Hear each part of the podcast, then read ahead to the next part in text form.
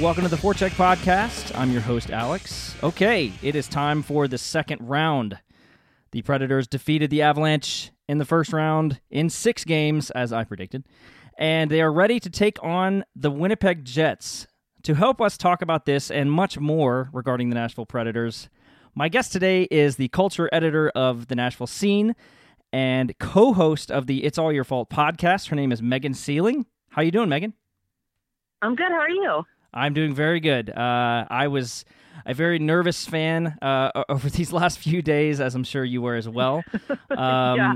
We'll talk about that Colorado series, but before we do that, um, give people a, a taste for where you are in the Preds, uh, Preds fan base. How did you become a Predators fan? Are you from Nashville? Where did you? How did you get onto this uh, crazy boat ride that we're all on together?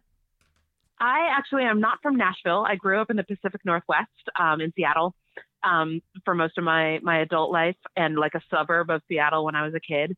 Um, and I married a Nashvilleian. That's how I became a Predators fan. Um, yeah, I followed hockey a little bit up in um, up in the Northwest. Like we have the Everett Silvertips, uh, a junior league team, um, and they came around when I was in my late teens, early twenties, and um, and that was something that my friends and I would go to Silvertips games, even though we didn't like follow hockey that much, Mhm. just because it was something to do. Um, and it never really occurred to me because Seattle didn't have an AHL team to get into an NHL team at all. Uh, so when I started dating a Nashvilleian who was in Seattle and homesick for Nashville, um, he would start watching Preds games, and he had followed them when he was a kid and stuff too. Uh, and I was like, oh yeah, this hockey thing, I could, I, I like that. so, Yeah, uh, and it turns out uh, NHL players much better at hockey than junior league players. um, so I was like, oh, so this is what it's like to watch them when they're not falling down all the time. Um, not that junior league or, or, or minor leagues are bad, but it was just so much more. it's a world. it was so it's it was very different. yeah. and yeah, it was very different. And like and you know like the closest team we had in Seattle were the Vancouver Canucks, um, and which was just far enough away to like you know it wasn't really you know I was a broke early twenty something kid. I couldn't like go up to Canucks games or anything. So, um, but yeah, so started watching Preds games with him and um, got real into it. And and then when we finally we moved down to Nashville, um, it was like, oh, cool, now I'm in a hockey city. Um, and then Yeah. it really, the fandom really kind of took off. But I was still like writing about them and, and following them like in Seattle um, back when like it was kind of cute to be a Preds fan, you right, know? right, right, right. what was your? It, it, I, this might be putting you on the spot a little bit, but uh, I'm, I'm assuming you've been to, to games. What was your first first game you actually went to in person? The remember? first game was I, I do yeah it was against the red wings and i forget the year i looked it up because i wrote about it last year um, because it was a shootout like this was still they were they still had blue uniforms shea weber wasn't captain yet um, and it was like i don't know i want to say like a 10 round shootout or something it was crazy it was one of those I things where my remember husband this. like yeah like and we weren't married at the time we were still dating and he was just like let's go to Nashville. I want you to meet my friends down there and we'll go to a Preds game while we're there. And I was just hooked. Like I already liked hockey at that point, but he was like, this never happens, you know? Yeah, Um, and it just kept going on and on. And then the Preds lost, but it was still one of those things that was like, cool. So this is, this is what I'm into now. Um, just cause it was so amazing to watch it. so I Um, think and that yeah, that was. Oh, cheap seats and sorry. yeah, it was just a lot of fun. So yeah, I just stuck with it. I but think yeah, it that was- was like. I forget the year. I think it was 2000. I I think it was 2010, maybe. Uh, that that seems. That sounds right. maybe 2010 or 2009, 2011, okay. maybe nine. Yeah, yeah. It was a while ago. Um, but yeah, that was my first game in person. That's a great. That's a great Um, great and then game to I go still to. lived in Seattle at the time. Yeah, right. Uh, still lived in Seattle at the time, so so didn't go to another game for for a while after that. But as soon as we moved down to Nashville, became season ticket holders, um, or at least partial season ticket holders.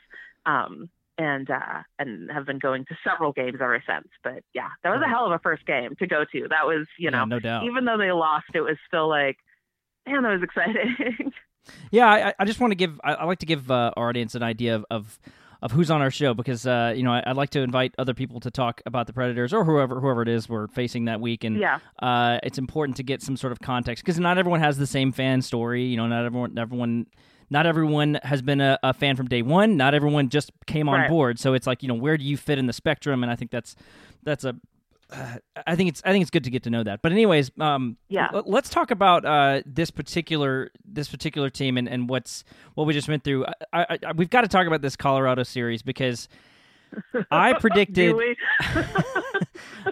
So I predicted the Preds would win in six, and I, I'm yeah. I obviously I was right, but if I'm being honest, I was hedging a little bit. I was I was thinking in my mind it was going to go four or five, thinking if I do six, then I, I look okay and I don't feel like too much of a homer. But I was a little, Right. I was very nervous, especially after Friday night when they lose the way they did. Did this series go the way you thought it would? Is that is this what you thought would happen? No. Yeah, no. I was thinking it was going to be five. Um, my prediction going into it before it started, I was like, okay, well, this is going to be fine. We're going to win the first two, uh, obviously at home. Uh, all along, I said that we were going to lose the first Colorado game. Like game three, I was like, cool, we're going to lose game three. That's to be expected. I thought we were going to win game four in a huge blowout and then come home and just seal the deal game five on home ice. That was my prediction all along. And you were ten Um, minutes and- away from being right. right. Yeah. Yeah.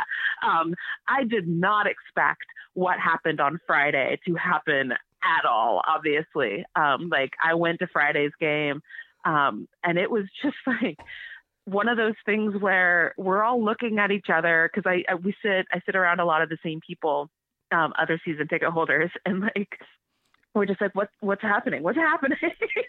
and even if people thought it was going to go to six games, like did that make you nervous? Like even if you expected them to lose that one, it was still like to lose it like that, to lose it so so blatantly, I guess, in the last five minutes, like they it was just I was losing my mind a little bit. It was like it there was, was a- not comforting in any way. It was like there was a cheat code on the game, and it was just like, well, this is this is how this game has to go. And I, I mean, Yeah. I, it was pretty insane because of the way. I mean, there was a a sequence in the late in the second period and early in the third period where the Predators were just. I mean, they were completely owning the offensive zone. the The Avalanche had no answers other than Andrew Hammond. And they just couldn't get anything past them. And then when the Nick Bonino goal Right. happens, it's like, I mean, this is just the law of averages. Like that goal was just kind of pr- pretty lucky. I mean, it was still a great play by Bonino. Um, and now I can't even remember who passed him the puck. Maybe Fisher, or, or I guess it was Watson. Um, I think it was Watson, yeah. yeah. So it was a great play, but it was just kind of like, I mean, eventually a, a puck like that has to go in because we've been playing that way. And then just was the luck, craziest yeah. sequence happens with with the game tying goal, where just three different players just kind of lose their minds, and PK Subban's on the ice, and Pekka Rinne is overplaying the puck, and then and then the the game winning goal is just a, yet another another offensive or defensive player pinching up into the zone and not not Right. there's no one covering for him. So it was just a, a bad sequence. But anyways, we don't have to worry about that because the Predators went out and just dominated Game Yeah. Six. So Yeah, that, I felt so much better. But going into game six, I was so nervous because of how they played on game five. You know, like I don't know how Ryan Ellis ended up just being on top of Pekka for that one goal. Like I don't know how that happened. And then like I was, I, I sit in 305, so I was at the opposite end of the ice when the Bonino goal score or happened, and they they weren't showing the replay on the Megatron, and usually that's a sign of like, oh, that's not going to be a goal. Don't show it to them, you know, like Right. because they they challenged it. So I was fully expecting them to take that back, um, or to not allow it to be a goal. Um, I still am not completely sure. I think it was just kind of like you said. I think it was luck that it was a goal yeah, um because I could have seen it go either way now that I've watched the replay um as far as like kicking motion or or off his foot um so yeah and I think I don't know if the Preds knew that or or what but they they didn't seem to it still didn't seem to like kick the energy to the level you'd think it would to score in the third period like that Mhm. um, after a non-scoring game. You'd think that like, great, now we're going to be a freight train and we're going to be unstoppable, but they still seem to be like, I don't know, and they just kind of bumble around, you know, and like Ellis falls on Pekka, and it's just like, what are you guys doing? like, yeah. I don't know if it was the late start time that threw them off their game day routines, but but yeah, you're right, it's over. But but game six, like up until the first, I think like halfway through the first period, I was finally able to say. Okay, this is a different team than we saw on Friday. This is fine. Our boys are back. Like this I- is gonna be okay. I knew it was a different a, a different game when uh, or a different team uh, when at the beginning of the second period Forsberg scores that goal and it was 3-0 and you just you saw kind of the life go because you, you know you're up Yeah. 2-0 2-0 after the first period and then uh, you go into it and you think i mean a 2 nothing lead against colorado at, in that series just seemed like nothing and and then Yeah. uh, if if colorado gets on the board early in the second period it's a brand new game Forsberg scoring in the Yeah. first 38 seconds of the second period was the game changer, I think, because you saw those kind of life kind of die a little bit from the from the Avalanche, and Yep. then and then Arvidsson has that hit on uh, on Nathan MacKinnon, which was amazing, and uh, Nick Right. Bonino scores, and then Arvidsson scores that incredible goal he had. So totally different team, and really makes you hopeful Yeah. for the the upcoming series. But um, Yeah. I want to get I your mean, kind of makes me hopeful. yeah yeah we'll talk about just that. a nervous hockey fan. I Yeah. know. We'll talk about that. I actually, Yeah. before we leave the Denver thing, I, I want to get your take on this because you being in media, um, Mhm. I think that there's there was this weird thing that happened. Uh, And uh, what did you think about the extremely contrived rivalry thing that happened with Mark Kiszla and Adrian Dater and the Denver media? I mean, it was Kiszla was Yeah. especially especially bad. His was his was Dater was a little bit more understated, but Kiszla's was Yeah. just uh, obviously very hollow. It was just like just noise, nothing of substance coming out of anything he was saying. That article he wrote was just complete trash. And and really Yeah. wasn't even funny. I mean, it it's one thing if it was like clever or unique or I mean, calling Ryan Johansen the Ripper, it's like what what decade did you write this in? How is this a burn? right. I don't know. What did you take? What did you make of that? Seen pictures of Ryan Johansen with his two bulldogs. Like, Yeah, dude is not true. threatening. um, uh, yeah, yeah, yeah. Oh, the Avalanche. Um, yeah. The so I think I talked about this on "It's All Your Fault" a little bit um last week. Um, but it is sort of like I'm torn because like like you said, being somebody in the media, I totally understand the pressure to write engaging content, you know, and and it's one of those things that Nashville has proven to be a super passionate fan base. And um, and like Beauclair, David Beauclair, uh, co-hosts the podcast with me. He pointed out, of course, um, like people in Nashville aren't hockey fans; they're Nashville Predators fans. And I think Yeah. to to a big extent, that's true. And uh, there are tons of hockey fans in Nashville too. Don't get me wrong, but I think there are also a lot of Nashville Predator specifically fans, and and they will defend this team tooth and nail. And uh, uh, like some journalists are starting to pick up on that, you know. Um, and it's real easy if you're in the media to be like, well, I need to get clicks, I need to get engagement, I want to make some waves, and all you have to do is go after the passionate fan base, you Mhm. know. Um, and like anybody, like any, we've seen it with other media too. Just writing anything about Nashville is Yeah. getting people's attention. Like write about all the bachelorette parties here, um, you know, and it will get tons of clicks and tons of reaction, and um, and so like it's I, I think it's a little lazy because, like you said, it wasn't even really funny. Um, and I'm all for like like rivalries, and I, you know, like the scene has done stuff in the past. Last playoff season, we had a like, here's your guide to hating the Chicago Blackhawks. You know, um, like it. It's okay to have some fun with it, and I'm Sure. all for that. I think it makes the playoffs more exciting. But yeah, it was like you said, it wasn't it wasn't funny, and like I feel like that guy was more um especially mark um i forget his that Ki- you just said it Kiszla, I think is how you pronounce it. Ki- Yeah, Kiszla. yeah, thank you. Um, especially his stuff. It just seemed really mean spirited, but also in a way where it was like completely ego driven. Like he wasn't even hiding the fact that he was just like really loving all the attention it got him. Like he would retweet all of the people that like Right. were like criticizing him and stuff and like correcting their grammar. And it's like, you're just a, you're just a, like a Twitter troll with a byline, dude. Like, Mhm. it's just real lazy to me. And, and I and, I- and I get it. Like, um, I have also written stuff where it's like where you like poke fun or whatever. And I've been a music critic for eight million years, and I've written stuff about critical stuff about bands that I think are really crappy, you know, and their fan base come after me a little. Um, and it's it's fun to have a have some fun with that sometimes.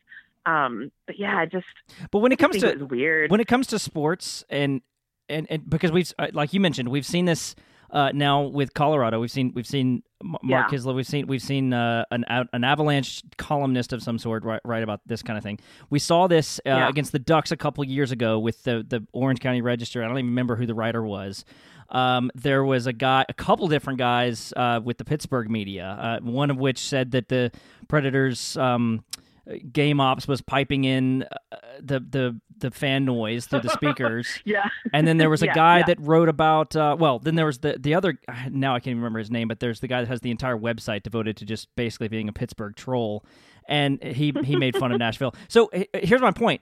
In when it comes to sports, in Nashville sports, I don't think that Nashville has a Mark Kiszla or the Orange County Register guy. Like I don't think we have that guy that's Right. going out just oh yeah let's let's write a bunch of stuff about Winnipeg and make fun of uh, make fun of Canada. I mean, there's people on Twitter that do that kind of stuff. That's fine, but Right. um, but I don't think we have that, and I think that says something about who we are as a fan base. Yeah.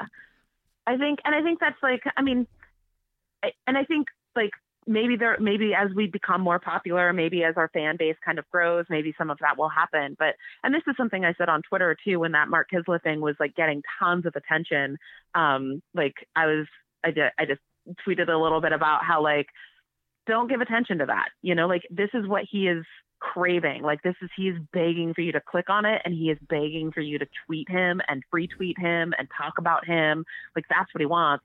Don't reward that. Pay attention to like the local journalists and the local blogs that are working really hard and doing like good, funny, smart stuff, you know? yeah, yeah. Um, and uh, and I think there are a lot of them. Like because we are such a passionate fan base, there are a lot of websites like this, you know, like on the four forecheck and so Block 303 has some stuff on Twitter, and Mhm. like the Tennessean has good coverage.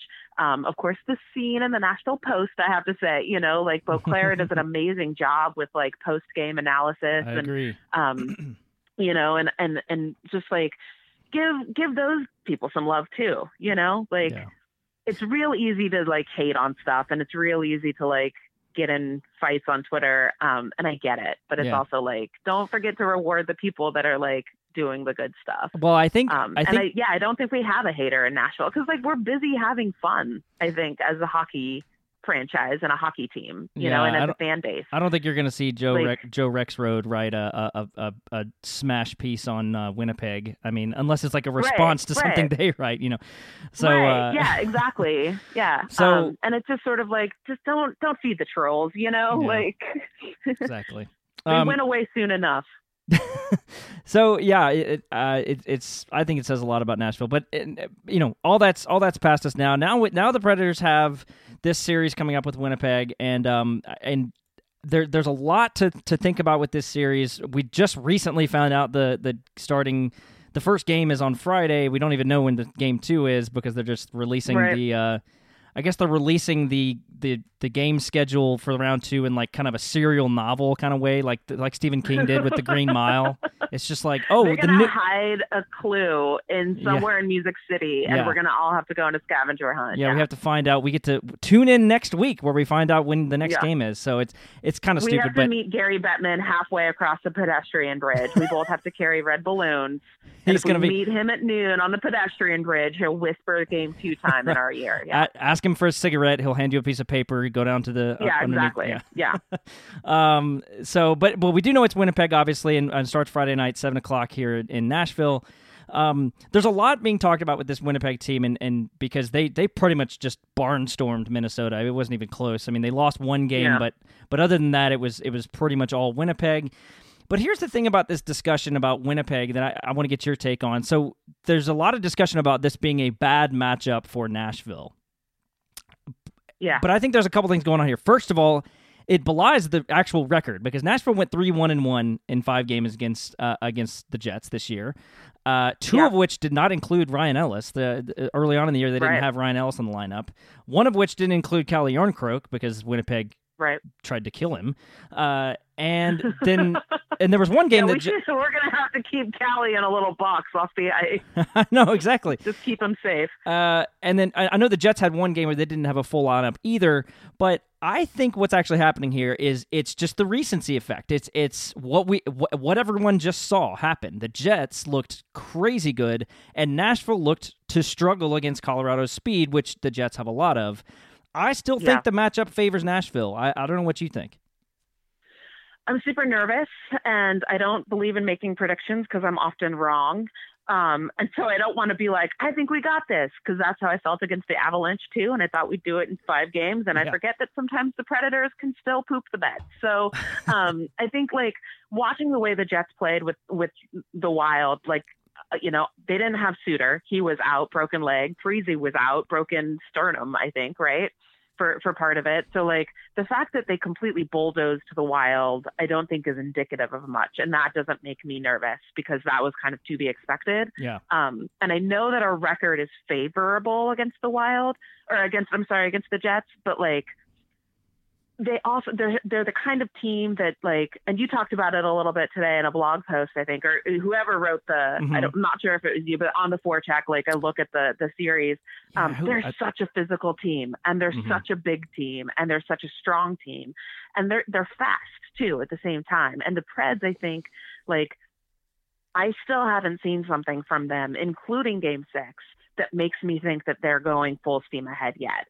And that doesn't concern me because I feel like the Preds also have a knack for playing to the level of the team that they're playing. Um, you know, like even if they were playing the Coyotes, they don't like steamroll them seven to nothing, even though Mhm. you know they could. Um, and I don't know if that's something they do on purpose, you know, to like save energy for the next game, or if that's just if they need somebody to push back to kick them into that next gear. Um, and like I think the Wild or the the Jets. I keep saying the Wild. It was just wishful thinking, I think, on my part that it was going to be the Wild. Um, I think the Jets could absolutely like push those buttons. Um, but the fact that it's such a physical game and our penalties are still an issue, that makes me nervous. Yeah. Um, so actually, the, that the the special teams I I think favor Nashville. I really do. And now it's weird Yeah, because yeah. Because going into the playoffs, Nashville had a special teams problem, but the penalty kill has been fantastic. And the Winnipeg the Winnipeg penalty Austin kill Watson. and we got Austin Watson. We got that's right. playoff Austin Watson. That's right. But Winnipeg Winnipeg looks okay on the power. I mean, they always have a good power play. They've got great players, but Do they? I haven't looked at their their penalty and penalty kill and power play stats at all. I mean, uh, Um, overall this year it's been it's been getting good results, but the the advanced analytics suggests that underneath, uh, just uh, uh, one way of looking at it, the, the the penalty kill dead last in the amount of uh, the amount of shot attempts they allow in the penalty kill, thirty first in the league. So they allow a lot of shot attempts. I think they've been riding Okay. some hot goaltending on, on the penalty kill in order to get where they've gotten this this far with that. I think the penalty kill is not that great. Um, I think that their power play is great because they have good players, but I think the pre- Yeah. the Predators have a chance to uh, special teams wise be be decent against them. But but the point remains, I and I, I think I said earlier that the Predators uh, are are I don't know how I said it, but I, I think I said something about the matchup favors Nashville. What I meant actually is Yeah. that I think it's a pretty even matchup. It's actually a pretty Yeah. even matchup when you look at all of the pieces that each team has. It's not just tilted in favor of Winnipeg. Nashville has good players too. Yeah, yeah, and I think, and we're we're at you know like Järnkrok is back, Ellis is going to be here. Um, for the most part, I think everybody is looking mostly healthy. Um, I have some questions about Turris, uh, but Bonino is looking really good.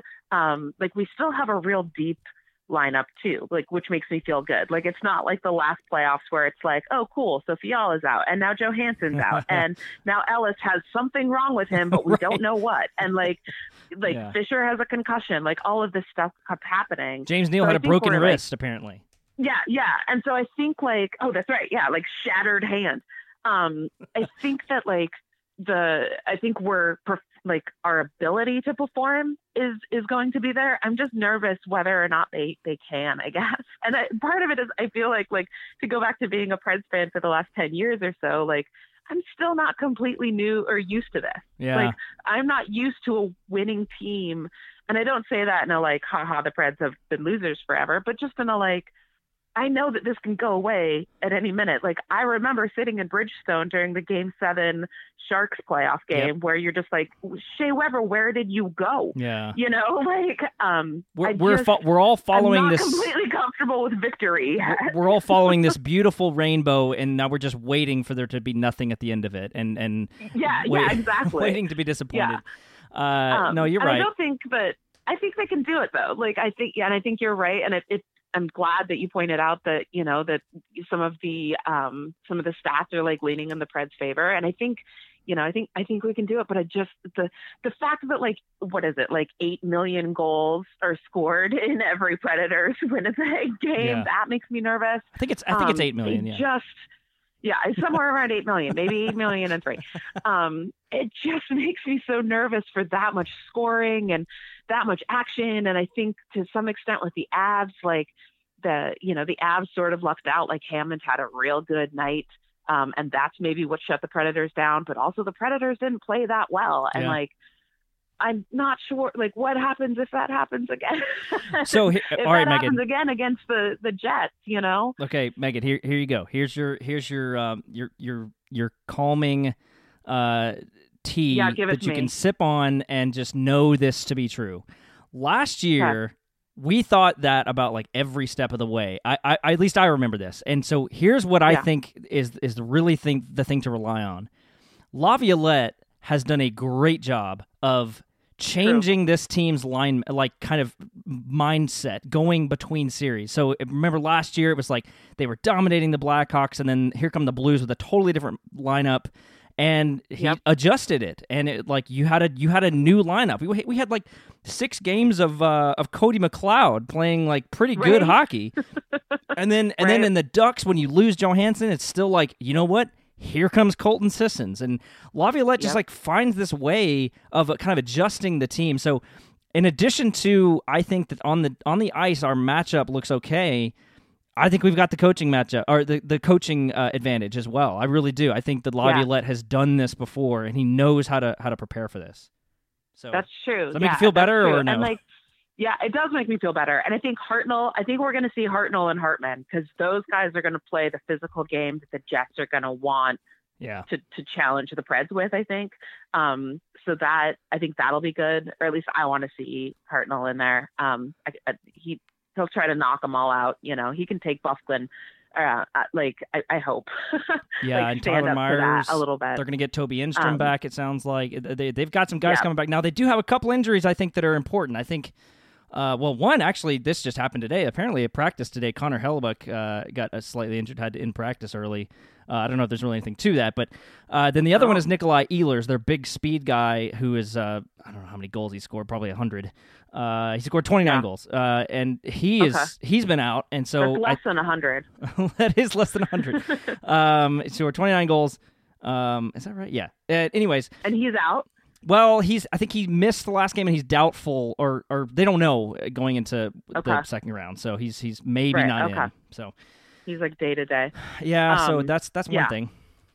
Yeah, and like everybody I, I love like oh, so many people on like social media are just talking about like us hockey fans they're like this is going to be amazing to watch because these are like the top two teams um and and i get it and i think it will be really amazing hockey to watch but as a predators fan i am going to be losing my mind every every night i think Yeah, it's going to be Um, hard to like- just have a lot of fun. but you're right. watching Like this. Lavi knows what he's doing, um, and I I trust that he knows what he's doing, and I trust that he knows you know who to play and who to sit and what to move around as far as the lines are concerned. Um, so that that does it feels good knowing that going into it. Yeah. But I think the goalie matchup uh, for the Predators. Um, I mean, there's no way you can say that it doesn't favor the Predators. I mean, but let's Right. not let's not forget that Connor Hellebuyck is also a, a Vezina Trophy finalist. His yeah, season like against Vezina versus Vezina. exactly, I know. Uh, uh, His season against the Predators this year has not been good. He has an 882 save percentage. He's given up 14 goals at even strength uh, in five Yeah. Not good numbers now, but Rinne's numbers not great against the Jets either. I mean, he's I was he's gonna say yeah. Pekka isn't so good with the Jets. yeah, it's so it's like bad and then badder is is kind of what we're gonna look Yeah. at at goal. We just need to be the bad end, not the batter end. So, Yeah, yeah, exactly. Yeah. um, uh, speaking of those finalists, uh, let, us talk about that real quick. So, um, Subban is a finalist for the Norris Trophy. Rinne is a finalist for the Vezina. I don't think there's any way that Vezina that Rinne does not win the Vezina. Do you think Subban could uh, contend for the Norris Trophy? What do you think? I don't. Um, and frankly, I'm surprised he made it. Um, I think it's great. I like PK, um, but I am kind of surprised because he's he's done a lot of good this season, but he's also been a little like he's been unpredictable, and and you know that's something that uh, that you know I just I don't know. I I don't see that happening. I'd love to see it happen. Um, I'm surprised it wasn't Josi. um, to be honest, because I I would have I would have picked Josi over PK. Um, but uh, it'd be great to see him win it. Yeah, I, I think that's I think what hurt him- You know, I think what hurt him the most is the uh, is is the kind of drop off in in scoring that happened. Like he he scored a bunch of goals Yeah. early, and then he just, so that's about the only thing. I do think that he's been defensively uh, the the better of the of the on on the Predators. I think he's been better defensively, but I don't think that he has a chance to win it over Hedman or Doughty. I think it's probably Doughty's to yeah, lose. I don't think so. I think it's going to be Dowdy. Yeah. Um, So you know, and he could he could use that. He just got swept out of the the playoffs, so throw him that bone. Yeah, he, he he he's gonna win another Norris Trophy. He probably doesn't need to win. Um, Yeah. All right, so uh, good stuff. Um, I, I do want to talk about one thing uh, bef- before we conclude. We've we've co- covered a lot here, and I know that there's uh, um, probably plenty more we could cover. Uh, but I, I Did you want to talk about Viktor Arvidsson being a red panda? Because Oh. we could go deep into that. yes, we could. We still need to have we do need to have a discussion about uh, about the RV spelling. I know that you you feel passionately about about the I. Yeah, um, yeah. But to be honest, we might pro I. we might have to just like s- table that because that might take a while. Uh, I'm I'm Yeah, very yeah. pro. You need to get RV on the show. Is what you need to do. Yeah. You need to take that straight to RV. yeah, he seems Because I, only have speculation too. So, right. Well, Uh, which do you prefer, I or Y? And he'd just be like, I don't care. I don't care. Right. Exactly. probably what he'd say. Yeah. like, did I score? I don't know. Um, Yeah. So, but I, what I actually want to talk about is is something that happened over the over the weekend uh, via social media. Mhm. You you tweeted about uh, something that that really caught my attention, um, and it's something that that I think is relevant to a lot more Predators fans than people think, um, because there there is a significant portion of the Predators fan base that is that is that are women. And uh, Yeah. I'll, I'll let you kind of explain um, where this is right now because you just told me before we came on here some some news about this as well. So I'll let you take the floor and you, you kind of explain what happened and maybe uh, the uh, I don't know conclusion of this. Uh, so so what what exactly happened? Well, the so how it began. Um, first of all, I'm a woman, um, and so Okay. I am not new to I am not new to sexism. Um, so it's been happening. Um, I've been watching it for 37 years. If you want to go all the way back, um, no. But after the uh, after the game on Friday, I was driving home. Real crappy game, I think, as everybody knows. Uh, but I was listening to 102.5 the game. Um, I always listen to their post show uh, or post game show. I'm a big big fan of, of what they do usually and um and it was Hal Gill actually who said um they were talking about how well Girard was playing that that night um and and Hal Gill had said that he passed the wife test and then went on to explain that the wife test is is what they call it in hockey you know when a man is is sitting on the couch watching a game and his wife comes in and joins him and uh and sits down and and is like oh hey that guy's good um, you know, because generally women know nothing about hockey and can only recognize talent when it's very blatant, you know, um, is how it came off to me. Mm-hmm. And um, and so that was paired with the um, you know, and he just he said it and they just kind of laughed and moved on. It was just a, you know, an off the cuff sort of thing.